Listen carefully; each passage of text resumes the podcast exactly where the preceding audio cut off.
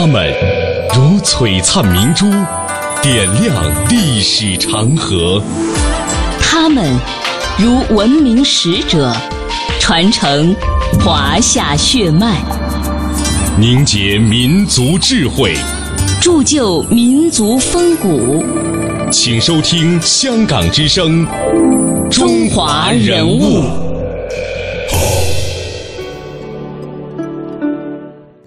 品读中华人物，启迪智慧人生。各位好，我是郑博。大家好，我是君阳。今天的中华人物呢，我们将和大家一起走进的是唐代著名的诗人柳宗元。我们先来介绍一下，柳宗元字子厚，是唐宋八大家之一，著名的文学家、哲学家、散文家和思想家，世称柳河东、河东先生。柳宗元一生啊，留有诗文作品达六百多篇，其文的成就大于诗。骈文有近百篇，散文论说性非常的强，而且笔锋非常之犀利。他的游记写景状物多有所寄托，有《河东先生集》，代表作有《西居》《江雪》《渔翁》等等。柳宗元与韩愈并称为韩柳，与刘禹锡并称为刘柳，与王维、孟浩然为鹦鹉，并称为王孟为柳。江雪，柳宗元。千山鸟飞绝，万径人踪灭。孤舟蓑笠翁，独钓寒江雪。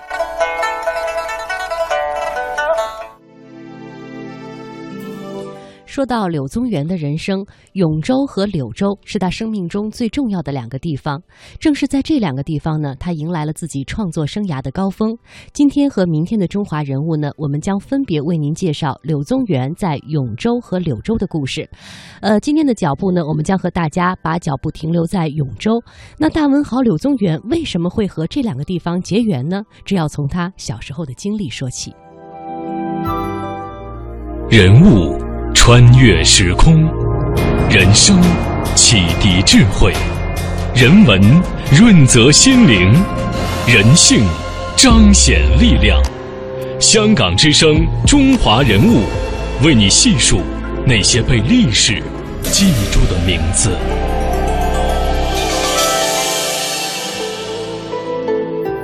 柳宗元出身河东柳氏，也就是在今天的山西省永州永济市。那柳宗元的家族呢？呃，当年确实是货真价实的民阀贵族。呃，在北朝时期啊，这黄河以东的地区的柳氏，当时就与薛氏、呃和裴氏并称为河东三柱姓啊，著名的这个三姓。在唐朝立国之后呢，柳氏也被皇室所倚重。唐高宗李治一朝，柳家光在尚书省同时做官的人就多达二十多人，可谓是权倾一时。但是，也就是在高宗这个时期，柳家开始走向了衰败。柳氏从皇亲国戚降为了普通人，仅剩下良好的家风不绝于缕。那柳宗元的老朋友韩愈说，柳宗元非常的正直和真诚，不计利害关系，为理想奋不顾身。柳宗元的这种品性。直接遗传啊，遗传自他的父亲柳震。那他的父亲柳震呢，曾经是在晋州，也就是今天山西省做官。他的这个上司啊，是一个非常粗暴而且嗜杀的武夫，官府里的人都不敢得罪他。看到无辜受刑的人快要被打死的时候，只有柳震会去据理力争一下，甚至亲身为无辜者来抵挡刑鞭。那柳宗元的母亲卢氏也出身于世家，通晓诗书，文采不凡。柳宗元四岁的时候啊，父亲孤身在外，卢氏呢就带着孩子们暂时住在长安西郊的乡下。当时家中没有什么书可读，他就背诵口授。稍大一些呢，柳宗元开始跟着他在外地做官的父亲的一些游历，增长了一些见识，当然也锻炼了他的文采。在十一二岁的时候。柳宗元随着父亲在夏口，也就是今天湖北省武汉市武昌区，当时在李坚的幕府当中生活了一段时间。李坚幕府啊，当中人才非常的多，像当时著名的有很多的文人啊，杨平像这样的人都在其中。柳宗元就是在父辈的这样的圈子当中，受到了一些耳濡目染，被看成是童子有其名者，当时的文人杨平还将九岁的女儿许配给了他。柳宗元这个人从小少有大志，聪明过人，而且在同龄人当中是一个佼佼者。何以见得呢？在唐德宗时期，有一个反叛的藩镇将领叫李怀光，朝廷平叛把他镇压了。有一个姓崔的高官啊，就想写一封给朝廷的贺信，他就找到了柳宗元。柳宗元就代他写了一封给朝廷的贺信，这封贺信的名字就是《为崔忠诚贺平李怀光表》。这一年。柳宗元才十三岁，等于说他替一个高级官员给朝廷写了一封祝贺打胜仗的这封信。有人可能说我怀疑，不可能，哪儿那么多神童啊？你怀疑也是对的。可是你要知道，王勃在十八九岁的时候就写出了“海内存知己，天涯若比邻”。白居易在十六七岁的时候就写出了“野火烧不尽，春风吹又生”，更不用说那个李贺了，是吧？二十七岁他就死了，可是以他的地位，已经是唐代数一数二的大诗人。自古天才出少年，这话是丁点儿都不差。所以我们有理由相信，柳宗元在十三岁写了这样一篇大文章。柳宗元自己曾经说过：“我这个人呢。”朴之治学也，圣自尊大，颇慕古之大有为者。我从小啊，我就没打算把事儿做小了，我的目标就是瞄着那历史上有大作为的人去的。韩愈曾经有一段话，对柳宗元有一个精辟的评价。这段话翻译成白话文怎么说的呢？说呀，柳宗元这个人聪明能干，从小。就没有他不知道的事儿，就没有他不明白的道理。虽然年轻，但他成熟的早。二十一岁中进士，二十五岁通过了博学鸿词科的考试。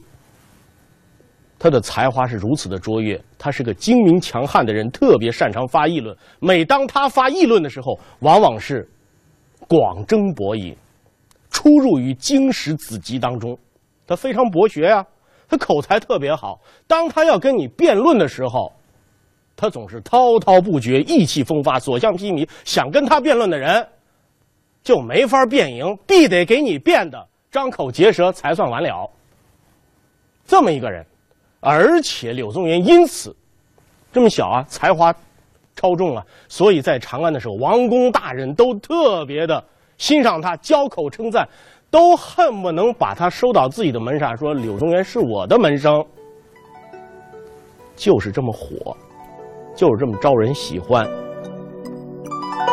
刚才大家听到的这段音频呢，是北京师范大学文学院的康震教授为我们解读的柳宗元小时候究竟如何才华出众？那之后他的人生又有怎样的轨迹呢？人物穿越时空，人生启迪智慧，人文润泽心灵，人性彰显力量。香港之声，中华人物，为你细数那些被历史记住的名字。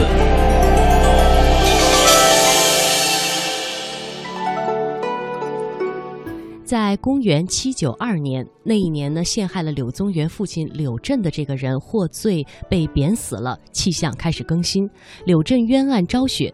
柳宗元呢，也在第二年就中了进士。又过了五年，他考中了博学鸿词科，这呢是相当于今天的人事部所举行的人才选拔的考试。他被正式任命为了集贤殿书院的正子。这一年他只有二十六岁。那集贤殿书院正子是个什么职务呢？其实他是相当于皇家图书馆的校对员，是一个刚入流的小官儿。但实际上，柳宗元并没有到任。由于他的才华出众，柳宗元呢被留在了京兆府，就相当于首都市委，负责文书工作。同时呢，他也活跃在当时长安才俊的圈子当中，与刘禹锡、韩愈等一批人啊是友情甚笃。这一批青年才子呢是胸有大志。公元八零三年，柳宗元刚满三十一岁，他就被调任了监察御史，呃，相当于国家监察部的高级官员助理。从这个时候开始呢，他进入了朝廷的决策中心。他的好友刘禹锡等三人也同时晋升。但是就在这个时候，本来顺风顺水的柳宗元出现了命运的转折。这次转折如何彻底的改变了柳宗元的命运走向呢？这就要提到永贞革命。说那首江雪的诗背后隐藏着一个很大的悲剧和落差，这个落差和悲剧就慢慢的开始酝酿。第一，改革推进了，这些改革都是皮儿上的。没有触及到藩镇割据这个要命的话题。这王叔文他们当时一掌握政权之后，就有一些割据的藩镇势力啊，跟他们套近乎，拉拢他们说：“你看，你这个把我的地盘再扩大一点，我就支持你，我就力挺你。”王叔文不吃这一套，差点把这个派来的官员给杀了。但是这样一来呢，这些藩镇的将领一看王叔文这对头不对。他们就转而去联络那些宦官，跟那些宦官勾结起来，共同的对付这个改革派。所以，第一啊，他们没有能够真正从实质上触及到这个藩镇割据的实力。而王叔文他们也没有办法呀，只能有时候派些使者去安抚安抚他们，没有什么具体的强力的举措。这是第一条。第二，你要知道，在当时那种情况下，改革和革新的主要的对象是谁？一个是藩镇，还有谁啊？宦官嘛，这很清楚啊。当时我们知道，宦官手里是有军权的，什么军队？就是皇家的禁军。你你你不把这皇家禁军的军权拿到手里头，那皇上人都在他的控制之中了。王叔文他们意识到这个问题了，倒是派人去想把这军权夺过人，不给。不给怎么办呢？王叔文也是奈何奈何，没办法。他们没有强有力的措施能够把这军权夺过来，因为什么呢？军队都在人家手里头，都是人家的人，所以宦官这块他摇不动，宦官的军权也拿不走。第三，还有一个很要命的地方，唐顺宗是个什么人啊？是个说不出话来、行动不便的一个半身不遂的人，所以他做着皇帝，全国人民跟着担心，就有一个强烈的诉求，什么诉求啊？想尽快的立个太子，这太子立谁啊？就是当时的广陵王李纯，就是后来的英明神武的唐宪宗啊。可是你知道，这家伙很危险，为什么呢？王叔文等人，他们一块拥立了李宋，唐顺宗。现在，这个太子要立了的话。太子的心思肯定是跟他们不对付的，而且太子身边也有另外一波宦官，就是那帮掌握军权的宦官，他们早就把自己的命运和这个太子拉到了一起，这样一来就很麻烦。你知道为什么吗？本来王叔文等人进行的革新运动，他的目标是针对谁的？宦官、藩镇、朋党，种种的弊政。但是现在，如果要立了这个李纯为太子，矛盾就转变成什么了？转变成你想不想立他为太子？你想立谁为太子？这直接就关系到说你想将来让谁当皇帝的问题，这麻烦可就大了。这就变成个政治问题了。你知道柳宗元在这过程当中扮演了一个什么角色吗？柳宗元啊，写了一篇文章。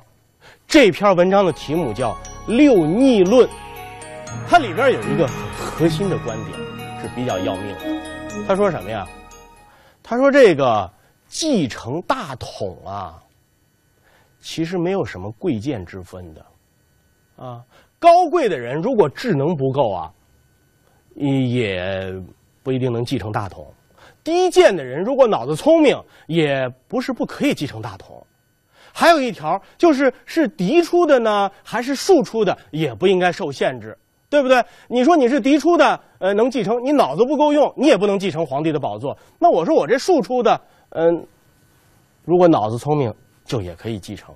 我们现在已经无法考证这篇文章是不是为了配合太子的拥立的问题写的，但是他的立论本身，你说这个后来的唐玄宗看了能高兴吗？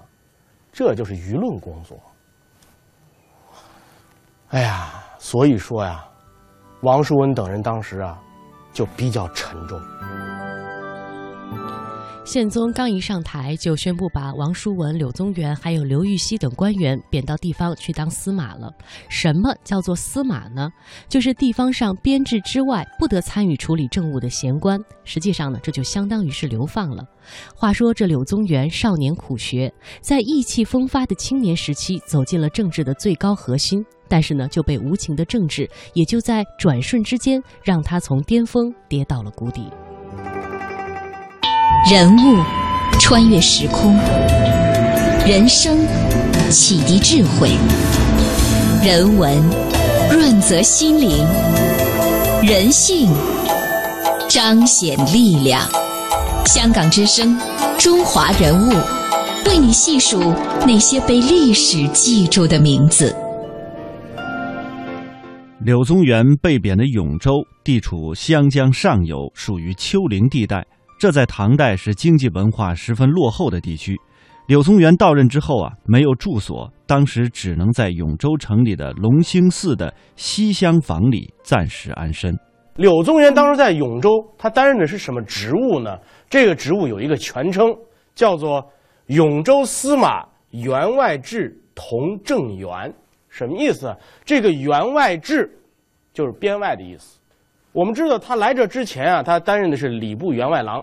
正六品这个地方这个官呢，永州司马也是正六品，等于是同级调动，没有升，也没有降，但是这个员外制这个编外，就界定了这个官职在永州的地位。再加上柳宗元本身是戴罪之人，啊，所以他到这儿来，第一他是没有实际的行政权的，第二也没有公家给他配的这个住房。这个地方既没有权，又没有房子，所以呢，远看仿佛是司马一个，近看呢，那就是司马一批了。啊，为什么呢？因为他在这儿没有什么任何用处。那么他住哪儿呢？一开始住在一庙里头。这个庙啊，还是比较有特点的。为什么呢？柳宗元有两句诗来描写这个庙，说：“说福官系于中庭，蒹葭生于堂檐。”在这个庙的这个大堂里边啊，有这个鹳鸟啊、鹤鸟在这翩翩起舞。在这院子里头啊，有很多的这个蒹葭，那一种植物，蒹葭苍苍，白露为霜啊，啊，看上去挺有诗意的。但你想想，住的地方的中庭里边全都是鸟，院子里边呢全是野草，就这么一个环境。而且永州这个地方，在当时它的建筑主要是竹子和木头，不像我们现在都是水泥，所以永州这地方的住房特别容易发生火灾。这柳宗元在这儿住到第五年头上的时候，他那屋子已经起了四次火灾了。每次火灾爆发的时候啊，他都要把那墙上掘个洞，或者把那窗户给扒开了，光着脚丫子逃出去，特别狼狈。意思是什么呢？就是这个居住的环境啊。这个条件特别的艰苦，特别的简陋。他这还是司马，尚且如此，那要是比他低的人，还不一定住的是什么样子呢？永州的整体状况不好啊，居住条件也不太好。那么周围的环境怎么样呢？出去走走吧，在屋里待着也难受，出去走走啊，也好不到哪儿去。他在给朋友的信里边说：“说这个周围啊，看上去都是田野，里边全都是蝮蛇。蝮蛇我们知道。”是最毒的一种蛇之一，啊，那水里边全是蛇，还有什么呢？还有大马蜂。说那别在这个田野里头转了，是吧？有什么池塘啊、湖泊呀，是吧？你去看一看，写写事情也去不了。快到水跟前的时候，水里边有一种毒虫，这种毒虫啊，只要一看见人靠近这水边它在水里边发起攻击。所以你看啊，我们原来讲苏轼的时候，说苏轼到了黄州是吧？这个没多少钱，住的地方也比较艰苦，后来自己还得种地。我跟你说，他这个地方连种地都种不成，你还没种呢，先让蛇咬你一口，是吧？你还没播种呢，先让那毒蚊子先叮你一口，很简陋的环境。在这样的环境当中，那个身体就不能太好。柳宗元在给他朋友的信里边就说啊：“我自从来到永州，我身上这个病啊，还稍稍的好一点了。原来啊，都是一两天就犯一次病，啊，他自从这个被贬之后，他身上得了很重的病，现在就是一个月呃，大概能犯那么两三次。虽然说病大体上缓解了，但是付出的代价是吃了很多的药，药吃的太多了，就伤了我的元气了。我现在只要一走路啊，我的膝盖就特别的。”在颤抖，就一边走，膝盖在颤抖。只要一坐下来，我的肌肉和关节都非常的疼痛。而且呢，本来他是个读书人，他说，但是现在不成了，为什么呢？记忆力减退。我现在一读古人的传记，哎，读的好好的，看了几页之后就得再翻回来看，为什么呢？读着读着不知道读谁的传记，把名儿忘了，记忆力减退了。就是这一方面是心理上的，一方面是生理上的，还有周围的环境。柳宗元在永州过得很孤独，很少与人往来。他希望能够回到长安。在永州待了五年之后呢，他不断的给京城京城的那些亲戚朋友们写信，希望有人能够对他施以援手，但是人们都无能为力。当时宪宗统治下呢，时势已经平稳下来了，但是柳宗元却是在绝望当中一待就是十年。当时的他完全看不到出路。有个朋友听说柳宗元很痛苦，远道来探望，看见他并没有哭泣，以为传说不实。柳宗元对他说。你知道吗？长歌之哀过乎洞哭，我这已经是没有眼泪了，要比那悲哀的流眼泪痛了不止一千倍呀！柳宗元正是在此时看到了永州百姓生活的悲惨，写下了千古名篇《捕蛇者说》。《捕蛇者说》，柳宗元。